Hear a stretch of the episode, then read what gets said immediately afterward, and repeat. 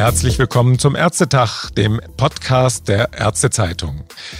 Heute geht es tatsächlich und buchstäblich um den Ärztetag, aber nicht um unseren Podcast, sondern um den 125. Deutschen Ärztetag, der am Montag in Berlin beginnt. Mein Name ist Hauke Gerloff, ich bin stellvertretender Chefredakteur der Ärztezeitung und am Telefon begrüße ich heute keinen geringeren als Dr. Klaus Reinhardt, den Präsidenten der Bundesärztekammer. Hallo nach Berlin, Herr Dr. Reinhardt. Hallo Herr Gerloff, ich grüße Sie. Herr Dr. Reinhardt, das RKI vermeldet steigende Inzidenzen, Fachgesellschaften äußern Sorge um die Intensivkapazitäten in den Kliniken. Nun startet am Montag der Deutsche Ärztetag, überwiegend als Präsenzveranstaltung. Ist das trotzdem ein gutes Gefühl für Sie? Ja, ich gehe mal davon aus, dass die Delegierten des Deutschen Ärztetages geimpft sind. Und wir haben ein 3G-Konzept im Veranstaltungshotel Estrel. Und insofern gehe ich davon aus, dass ein vernünftiges Konzept vorliegt, mit dem man eine solche Veranstaltung in dieser Form machen kann. Wir nehmen eine sehr große Halle und versuchen auch Abstände, so gut es geht, dann auch dabei einzuhalten.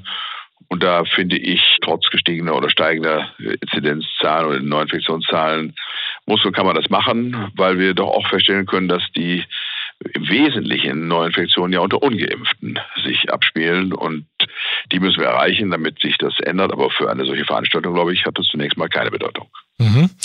Der geschäftsführende Gesundheitsminister Jens Spahn hatte ja jüngst ein Auslaufen der epidemischen Lage von nationaler Tragweite anempfohlen. Viele Länder wollen aber weiter verbindliche Regelungen. Wie sehen Sie das denn? Sollten wir einstweilen an der Regelung festhalten oder wäre es nicht doch langsam mal Zeit für einen Freedom Day? Ja, also dazwischen gibt es ja viele Schattierungen. Also die von genau. Jens Spahn gemachte Vorschlag, die pandemische Notlage auslaufen zu lassen, den finde ich richtig, auch mit den Argumenten, die er selber liefert, nämlich, dass jeder Deutsche ein Angebot, also jeder erwachsene Deutsche oder ab dem 12. Lebensjahr ein Impfangebot hat, was man wahrnehmen kann und mit dem man sich selbst im Wesentlichen schützen kann. Und vor dem Hintergrund, glaube ich, kann man jetzt nicht mehr unbedingt von Notlage im engeren Sinne sprechen. Und ich finde, das bedeutet aber nicht, und das ist entscheidend, und da steckt das Missverständnis an vielen Stellen, dass damit das gleichzusetzen wäre, dem Freedom Day, dass nun alle Maßnahmen, die wir treffen und bisher ausgesprochen haben, nicht mehr Gültigkeit haben sollten. Sie werden nur anders legitimiert. Sie werden nicht mehr legitimiert, indem das Infektionsschutzgesetz gilt und die Bundesregierung eine Verordnung ausspricht, sondern sie werden legitimiert, indem Länderparlamente diese Beschlüsse fassen und dann die Landesregierungen sie umsetzen. Und dann sind die Länder natürlich gefragt, sich ein bisschen aufeinander abzustimmen, dafür zu sorgen, dass es eben keinen Flickenteppich gibt, dass man sich da darauf verständigt, was man angesichts der aktuellen Situation denn dann für erforderlich und notwendig erachtet.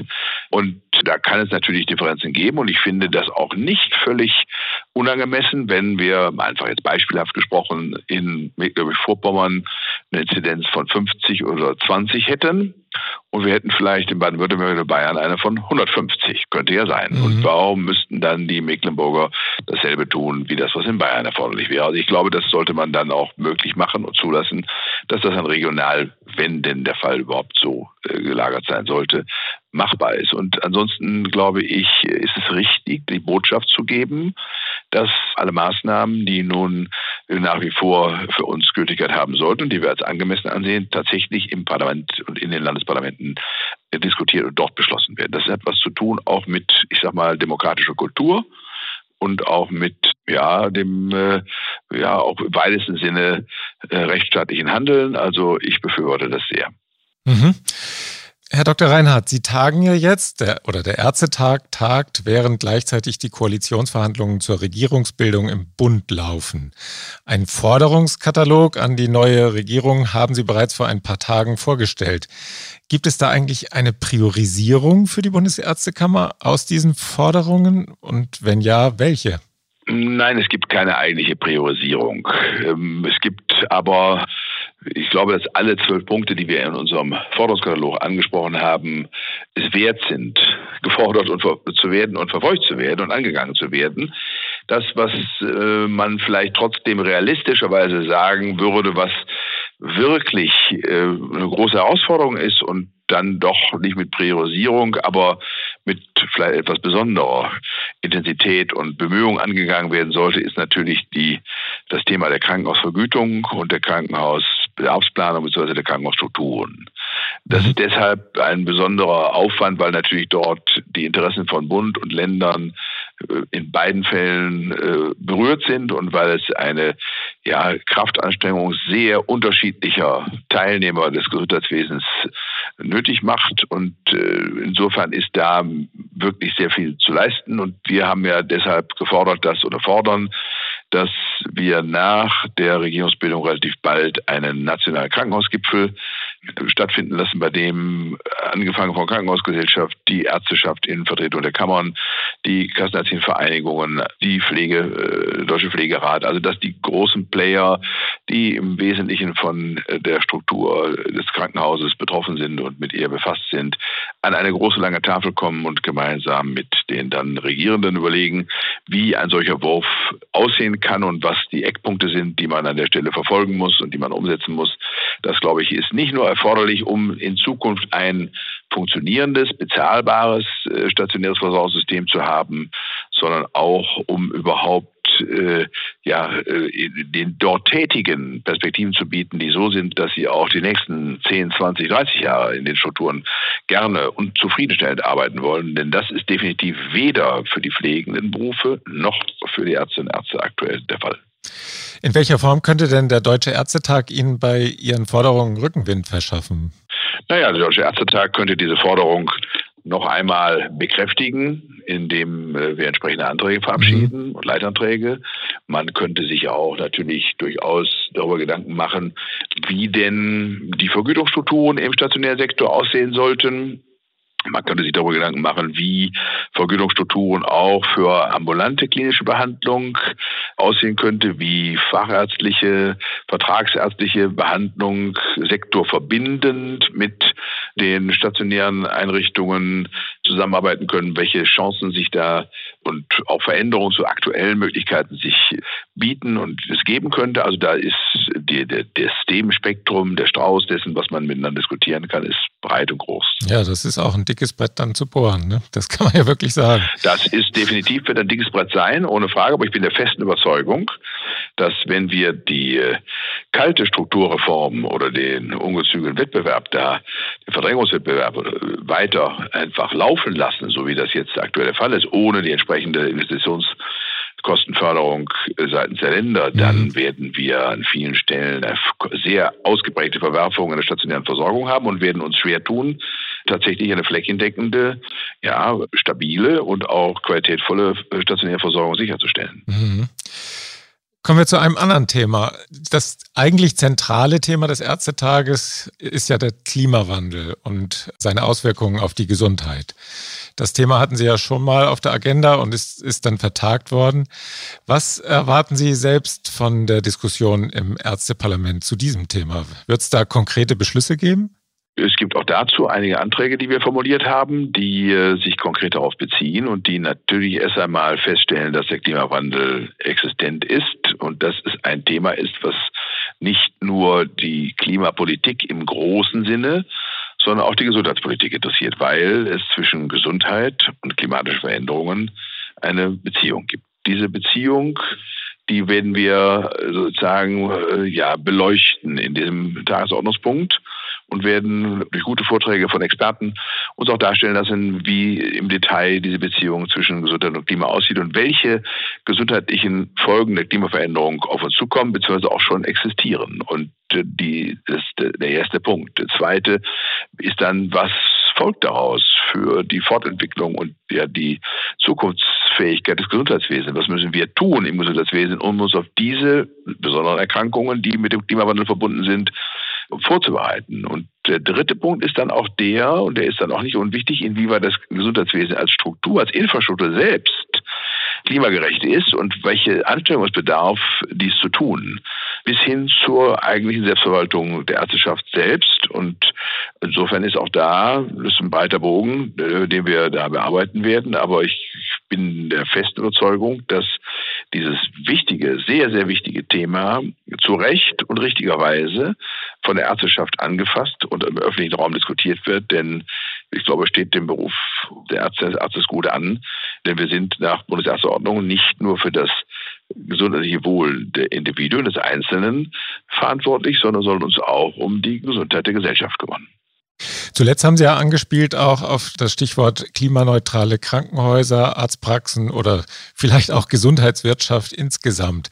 Da scheint ja bisher vieles noch Stückwerk zu sein. Kann da aus dem Ärztetag tatsächlich eine nennenswerte ärztliche Initiative entstehen, um den ökologischen Fußabdruck, wenn wir das mal so nennen wollen, des Gesundheitswesens zu verkleinern? Ja.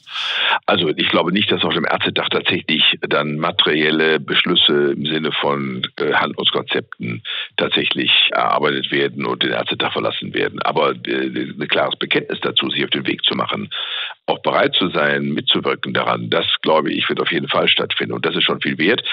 Das Gesundheitswesen unterscheidet sich ja in seiner noch nicht, bei weitem nicht, ausreichend klimaneutral ausgestalteten Infrastruktur ja überhaupt nicht von fast allen gesellschaftlichen, industriellen Strukturen unserer Gesellschaft. Also da wartet ja auf uns ein unglaubliches Paket an Innovationserfordernis und wie wir ja auch wissen, ist dies ein großes Thema der aktuellen Koalitionsverhandlungen zwischen den Ampelkoalitionspartnern. Und wir wissen auch, mit welchen Geldsummen da zumindest aktuell gedacht wird. Also, ich würde schon sagen, dass das gut ist, dass man in diese Entwicklung einsteigt. Aber es wird nicht der Ärztetag sein, der jetzt dann im Detail sagen wird, dies oder jenes muss bis dann und dann geschehen sein. Was halten Sie denn eigentlich von dem Gedanken, vielleicht gehen wir mal in ein Detail rein, also etwa den ökologischen Fußabdruck bei Fortbildungsveranstaltungen stärker in den Blick zu nehmen? Beispielsweise könnten ja virtuelle Fortbildungen mit mehr CME-Punkten akkreditiert werden als solche in Präsenz. Wäre das ein guter Anreiz? Das wird auf jeden Fall ein guter Anreiz. Das findet ja aber auch schon an vielen Stellen statt. Also Webinare und Blended Learning-Angebote gibt es zunehmend seitens der ärztlichen Akademien für Fortbildung der Landesärztekammern. Und das haben wir ja auch jetzt im Zusammenhang mit der Corona-Pandemie weitlich genutzt und ausgebaut, einfach auch zu dem Zeitpunkt natürlich als Infektionsschutzvermeidung Bestandteil und Social Distancing Element. Aber ich glaube, die Erfahrungen, die wir gesammelt haben, sind gut, was man, glaube ich, auch mit gutem Gefühl sagen kann. Man kann da eine Menge tun und kann vielleicht auch diese Form von Fortbildungen weiter intensivieren, um da weniger Verkehr auch notwendig zu machen, selbstverständlich. Ja, kommen wir jetzt nochmal zu einem anderen Thema. Die Forderung Nummer 7 an die Gesundheitspolitik ist ja die Novelle der ärztlichen Gebührenordnung. Richtig. Danach muss ich natürlich fragen, nicht? Selbstverständlich. Dort steht ja, Sie befinden sich mit der PKV in der Abstimmung zum gemeinsamen GOÄ-Vorschlag an die Politik in der finalen Phase.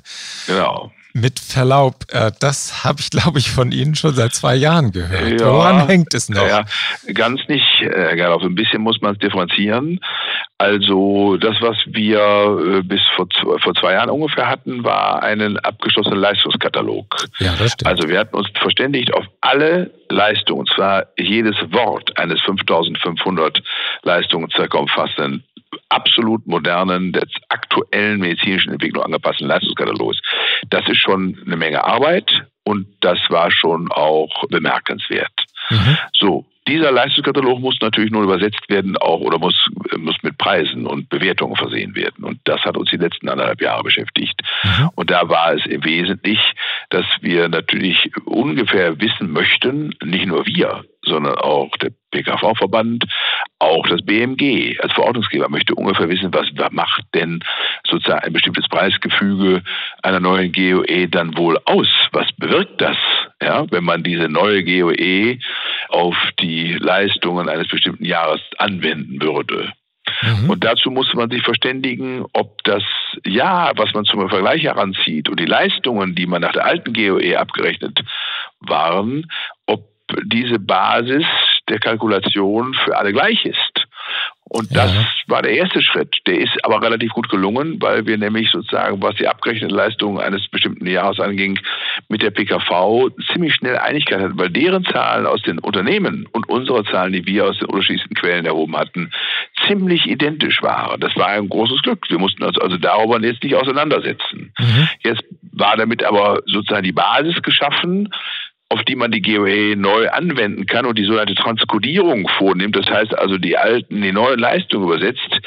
Und dann war es dann schon schwieriger, weil die Anwendung und die Übersetzung der alten in die neuen Leistungen sehr, sehr kompliziert und komplex ist. Ja. Und das hat viel kleinteilige auf der Arbeitsebene Abstimmungen bedurft, bis wir uns auch da auf ein gemeinsames Mengengerüst geeinigt haben. Ja? Ja. Also wir haben jetzt einen Konsens in Bezug auf das, was wird denn bei der neuen GOE aus den alten Leistungen in den neuen. So, und jetzt geht es darum, mit welchen Preisen erzielt man dann welchen Preiseffekt. Und an dem Punkt sind wir jetzt. Wir haben eine bepreiste, kalkulierte, rationale, systematisch entwickelte Bewertung. Das hat der PKV-Verband, sagen wir, der hat auch Bewertungen, die sind nicht ganz so erkennbar rational, die sind mehr relational untereinander aufeinander abgestimmt, aber nicht so auf die einzelne Leistung kalkuliert bezogen. Mhm. Und natürlich hat der PKV-Verband uns ja vor etlichen Jahren ein Angebot gemacht, was er sozusagen an Preiseffekt leisten und tragen kann. Und dieser Preiseffekt sollte die ersten 3 Jahre der Neueinführung nicht überschritten werden. Und danach soll dann sozusagen Open Space, wie es so schön heißt, sein. Also dann müssen Steigerungen einfach so hingenommen werden, wie sie denn stattfinden. Das waren diese 5,8% plus minus 0,6. Genau, so. Nun muss man sagen, das ist ein Weilchen her und wir haben, ich sage jetzt keine Prozentzahlen, aber wir haben eben bei der eigenen Variante, wie wir die genannt haben, bei der wir da gar keine Rücksicht drauf genommen haben, auf diesen sogenannten Zielkorridor, da haben wir natürlich mehr. Und jetzt müssen wir gucken, wie nähern wir uns unter Umständen dem an, wie weit wollen wir uns dem annähern, können wir sozusagen verlangen und erwarten, dass das nach der Zeit, die vergangen ist, dann doch auch noch ein bisschen mehr ist. Also das ist auf der Preisebene sozusagen der Punkt, an dem wir gerade stehen. Wo wir da am Schluss landen werden, weiß ich noch nicht. Aber sagen wir so, es ist mit dem BMG besprochen, dass natürlich ein gemeinsamer Vorschlag schon ein deutlich stärkeres politisches Gewicht haben würde. Insofern werden wir uns dem schon auch versuchen zu nähern. Das ist das Erste. Das Zweite ist aber vor allen Dingen, dass man sagen muss, wir leben jetzt in einer Zeit, in der auf uns in den nächsten Jahren eher in der GKV Spargesetze zukommen. Ja. Darauf müssen wir uns einrichten. Und das wird natürlich die Debatte um die GOE nicht erleichtern. Ja, erleichtert tut die Tatsache aber, dass man sich in den Sondierungsgesprächen darauf verständigt hat, dass man keine Bürgerversicherung einführen will und ein duales Krankenversicherungssystem aufrechterhält. Das bedeutet, es braucht... Die Kuh ist vom Eis, nicht? Diese Kuh ist vom Eis, soweit man das offensichtlich von außen bewerten und betrachten kann.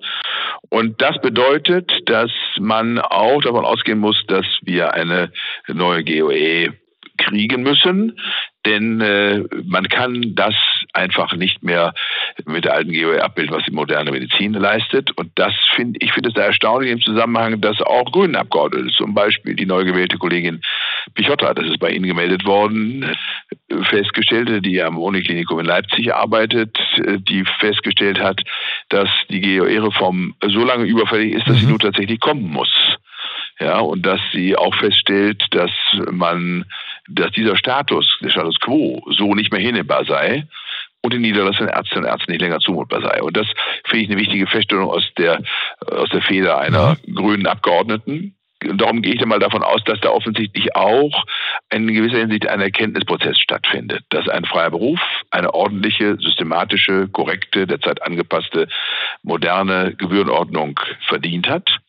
Und ich würde mich jetzt aktuell auch in der politischen Debatte nicht so sehr darauf kaprizieren, dass wir natürlich mit dieser neuen Gebührenordnung die persönliche ärztliche Leistungserbringung in der 1:1-Situation, ob im Gespräch oder in der Intervention, eben da, wo der Arzt zeitlich gebunden ist und nur seine Expertise eigentlich die Leistung möglich macht, dass wir diese Leistungen aufwerten wollen, weil sie natürlich in der alten GOE tatsächlich nach 30 Jahren definitiv nicht mehr vernünftig abgebildet sind, aber absolut nicht. Und dass wir sozusagen, diesen Anspruch haben wir selbstverständlich, aber den würde ich nicht so sehr im politischen Raum in den Vordergrund stellen, sondern ich würde sagen, es ist eine Frage auch des Anspruchs gegenüber oder auch der Fürsorglichkeit gegenüber den Patientinnen und Patienten. Für die wird die ja auch gemacht. Die müssen ja sozusagen erkennen können, dass das, was ihnen jetzt in Rechnung gestellt wird, Hand und Fuß hat und auch richtig ist. Also wenn ein großer Teil von technischen, modernen Leistungen in der alten GOE nicht mehr abgebildet ist und wir alles mit Analogziffern abbilden müssen, was da nicht geht, oder nicht steht, dann ist das ja kein Zustand, den man auf Dauer so ertragen kann, weil Versicherte und Patientinnen und Patienten ja sozusagen kaum noch nachvollziehen können, was da mit ihnen geschehen ist, weil das, was sie in der Leistungslegende lesen, nichts zu tun mit dem, was mit ihnen geschehen ist. Und das Ganze muss überprüft werden und wird überprüft mit einem erheblichen Aufwand bei den Beihilfestellen und bei den privaten Krankenversicherern, weil die es natürlich auch nicht genau wissen.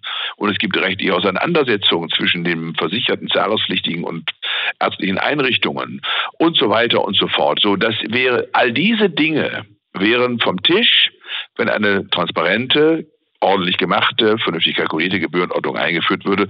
Und diese letzteren Argumente, von denen hoffe ich sehr, dass die politisch Verantwortliche dann auch überzeugt und dass man das dann auch tatsächlich jetzt in die Tat umsetzt.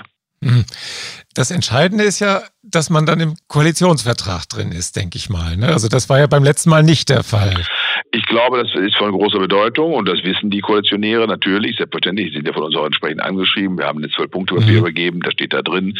Sie sehen ja auch an der Frage von Ihnen, an Frau Pichotta, wie das beantwortet wird. Also ich glaube, das ist klar, das, was wir uns vorstellen wünschen. Und wenn wir denn dann trotz all dieser, glaube ich, richtigen und auch plausiblen Argumente wieder da stehen sollten und die politische kalte Schulter erfahren in dem Kontext. Ich kann es mir eigentlich, muss ich ehrlich sagen, schlechterdings fast nicht vorstellen.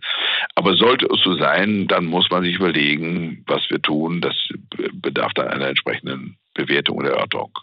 Aber hätten Sie nicht dann eigentlich mit der PKV jetzt schon einig sein müssen? Nein, das müssen wir nicht unbedingt, weil das, was wir vorliegen haben, ja morgen früh anwendbar ist. Ja, also das ist dann nur eine Frage, was der Gesetzgeber tut, wem er den Zuschlag gibt bei den Preisvorstellungen. Aber ansonsten ist das per Knopfdruck morgen früh einsetzbar und aus dem Grunde, glaube ich, sind wir soweit. Das weiß die Politik natürlich auch, selbstverständlich. Das BMG ist darüber informiert. Und beim Ärztetag wird das dann auch nochmal ein bisschen diskutiert werden oder wollen Sie das eher so ein bisschen unterm Deckel halten? Nein, das werden wir so wie Ihnen jetzt auch darstellen und das werde ich natürlich ansprechen. Selbstverständlich, das wird kein gesonderter Diskussionsgegenstand sein, das glaube ich nicht. Es sei denn vielleicht nochmal als besonderer, spontan gefasster Beschluss und nochmal ein Appell an die Politik, das mag sein, weil wir jetzt ja auch zeitgleich mit den Koalitionsverhandlungen tagen. Also so in dem Sinne, aber erörtert werden im Detail muss das, glaube ich, zum jetzigen Zeitpunkt nicht. Gut. Herr Dr. Reinhardt, vielleicht nochmal ein anderes Thema, das wir anschneiden könnten. Der Deutsche Ärztetag wird sich ja auch mit der interprofessionellen Zusammenarbeit beschäftigen. Viele Beobachter erwarten ja, dass auch die zukünftige Bundesregierung dieses Thema auf ihrer Agenda hat. Welche rechtlichen und inhaltlichen Leitplanken hält die BEK denn für geboten, damit professionsübergreifende Zusammenarbeit tatsächlich einen Mehrwert in der Patientenversorgung stiften kann? Naja, wir haben zu dem Thema gesonderte Arbeitsgruppen gebildet und haben eine Reihe von sogenannten Werkstattgesprächen mit allen Beteiligten geführt, auch unter Hinzuziehung von Experten und sind dabei, uns dann auch mit einem solchen Papier zu befassen, auch den Deutschen Ärztetag, indem wir dann nochmal etwas konkretere Beispiele geben, wie wir uns vorstellen können, dass Gesundheitsfachberufe mit Ärztinnen und Ärzten in der Versorgung von Patientinnen und Patienten zusammenarbeiten könnten, auf etwas andere Art und Weise, als das bisher der Fall ist. Und natürlich ist es so, dass wir sagen können, es gibt heute Tätigkeiten, die werden von Ärztinnen und Ärzten gemacht, die müssen nicht notwendigerweise von ihnen gemacht werden, aber es muss sichergestellt sein, dass ärztlicher Sachverstand da trotzdem Einfluss hat und Kenntnisse existieren, die das, was getan wird, angemessen sicherstellen, auch im Hinblick auf die durchgeführte Qualität und die Expertise, die da zur Anwendung kommt. Und ich würde auch feststellen, dass innerhalb der pflegenden Berufe wir natürlich eine Menge an letzten 15, 20 Jahren an Zusatzqualifikationen beobachten, die aber an vielen Stellen sich gar nicht so sehr mit Arbeit und pflegerischen Tätigkeiten oder hochwertigen pflegerischen Tätigkeiten am Patienten befassen, sondern häufig mit Pflegewissenschaften sich befassen, in denen dann Controlling oder auch systematische Bewertung von Pflege eher im Vordergrund steht, die wir zwar auch brauchen, aber nicht in diesem Umfang, in dem wir sie ausgebildet haben und die auch dann zur eigentlichen Versorgung von Patientinnen und Patienten nichts beitragen. Und darum, glaube ich, ist ein bisschen eine Frage, wohin sich diese Systematik entwickelt. Ich glaube, es wird schon eine Botschaft der Ärzteschaft sein, dass wir es für richtig erachten, dass Pflege sich qualifiziert, dass Pflegeerfahrung Einfluss findet auch in Fort- und Weiterentwicklung von Pflegenden im stationären und auch ambulanten Sektor, dass es da auch Situationen gibt, in denen Ärzte stärker im Umfang von der Zusammenarbeit mit Pflege profitieren können, als das heute der Fall ist. Das, glaube ich, sind alles Dinge, dass wir aber gemeinsam das gestalten müssen und dass natürlich die spezielle ärztliche Sicht auf die Dinge nicht verloren gehen kann und das ist das Entscheidende, eine solche Entwicklung nicht vor dem Hintergrund von Kostenersparnis durchgeführt werden sollte und darf. Ja. Mhm. Denn in den Ländern, in denen wir beobachten können, dass pflegende Berufe selbstständiger und auch umfangreicher arbeiten dürfen am Patienten, als das bei uns traditionell der Fall ist eins sicher, das ist nicht preiswerter dadurch. Ja, aber es ist vielleicht besser und es ist besser organisiert und es ist patientenfreundlicher und es ist vielleicht auch an mancher Stelle schneller und pragmatischer und so weiter und so fort. Und das sind die Elemente und Punkte, um die wir uns an der Stelle im Wesentlichen kümmern werden. Mhm. Herr Dr. Reinhardt, last but not least, wir kommen natürlich auch zu Personalfragen. Haben Sie einen Wunschkandidaten für die Nachfolge von Frau Gitter als Beck-Vize? Ich habe keinen Wunsch, also ich weiß von jemandem, der kandidieren wird, das wird er aber, wenn überhaupt, nur selber oder selbst sagen können und ich würde insofern da jetzt auch den Deckel nicht lüften. Über einen haben wir ja berichtet, nicht? Da haben Sie schon berichtet, das ist dann vielleicht auch mir vorbeigegangen. Über wen haben Sie berichtet? Über Herrn Mattheis. Über einen Mattheis, gut. Wenn der Ihnen bekannt ist, dann muss ich ihn den nicht nennen und ich kann mir und könnte mir einer zusammen mit Mattheis selbstverständlich sehr gut vorstellen. Das ist ein sehr konstruktiver und ein sehr umgänglicher und ja engagierter Kollege, mit dem wir alle im Vorstand gut zusammenarbeiten. Insofern glaube ich, wäre das eine gute Wahl. Damit will ich aber niemandem anderen sozusagen, wenn dann andere Menschen sich auftun wollen, die Chance nehmen oder sagen, dass ich das nicht mir genauso gut vorstellen kann. Aber wie gesagt, ich bin eigentlich über diese bisher erklärte Kandidatur sehr froh. Und dann letzte Frage, wie sieht es denn mit dem Bundesgesundheitsminister aus? Wen würden Sie sich denn dort wünschen? Ja, da mache ich überhaupt keine Vorgabe, weil das ja offensiv auch, glaube ich, seitens der Koalitionäre noch sehr unter den Blick gehalten wird. Da würde ich mir aber wünschen, dass es jemand wird, eine Frau oder ein Mann, der mit uns in einen wirklichen, ernst gemeinten Dialog eintritt, in der Hinsicht, dass er sich nicht nur anhört, was wir zu den Dingen, die Sie vielleicht schon im Kopf haben, sagen, sondern dass vielleicht bei der Entstehung der Dinge, die Sie im Kopf da entwickeln, wir schon mitgefragt sind und wir in einer partnerschaftlichen, dialogischen Form darüber nachdenken, wie zumindest die Dinge im Gesundheitswesen fortentwickelt werden können, bei denen Ärztinnen und Ärzte besonderweise betroffen sind. Mhm. Und das wäre der Unterschied zu dem Vorgänger, also zu Spahn. Ja, das nicht im Unterschied zum Vorgänger. Wir gucken jetzt nur nach vorne, würde ich sagen. Okay. Gut, Herr Dr. Reinhardt, vielen Dank für das sehr informative Gespräch, finde ich. Ja, ich danke Ihnen. Und spannende Themen haben wir ja genug, die da in der kommenden Woche in Berlin diskutiert werden. Und wir sind von der Ärztezeitung natürlich wie immer live dabei. Und Ihnen, es bleibt mir eigentlich nur, ich wünsche Ihnen einen erfolgreichen Ärztetag und vielleicht sehen wir uns ja in Berlin. Alles Gute. Ganz herzlichen Dank. Bis dahin, Herr Gerloff. Herzlichen Dank. Und ich bedanke mich natürlich auch fürs Zuhören. Bis zum nächsten Mal. Tschüss.